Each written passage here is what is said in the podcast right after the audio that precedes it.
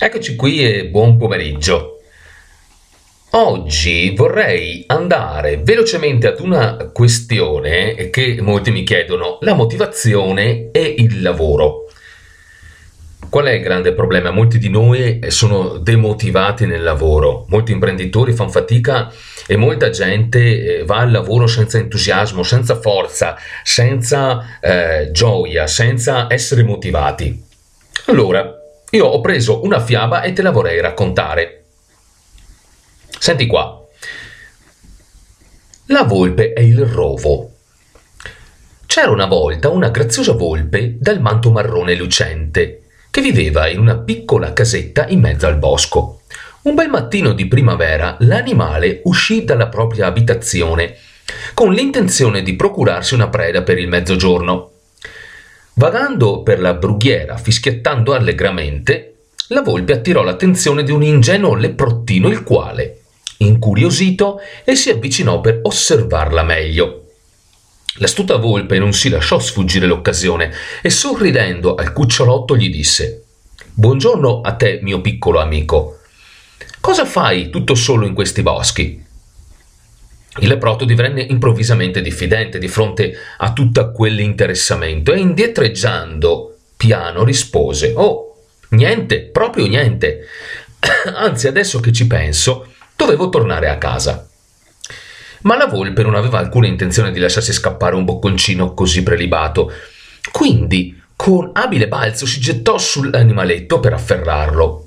Fortunatamente, scusa, il piccolino risvegliò risvegliato dall'improvviso attacco, riuscì a schivare l'aggressione con una volpe saltando indietro e precipitandosi una folle fuga verso il limitare del bosco.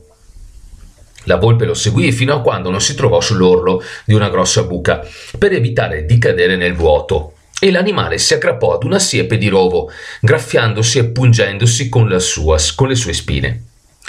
Abbandonando l'inseguimento, la povera volpe rimase seduta di fronte al rovo, leccandosi le ferite da questo provocate. «Che stupida sono stata», si disse fra sé. «Mi sono aggrappata alla prima cosa che ho trovato per non cadere in una buca e mi sono procurata solo graffi e punture. Tanto valeva proseguire l'inseguimento e tuffarmi nella fossa». Ma per quel giorno ormai non poteva più far niente, e camminando piano per il male se ne tornò a casa sconsolata.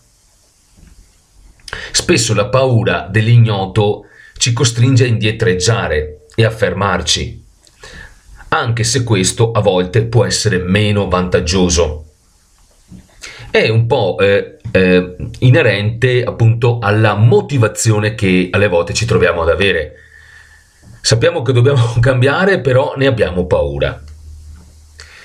Sappiamo ormai da studi scientifici fatti che motivazione e risultati sul lavoro corrono lungo lo stesso binario, che porta ad un duplice obiettivo: più soddisfazione per il dipendente e maggiori profitti per l'imprenditore. E molte volte abbiamo paura di fare questo salto perché siamo abituati con schemi vecchi, antiquati.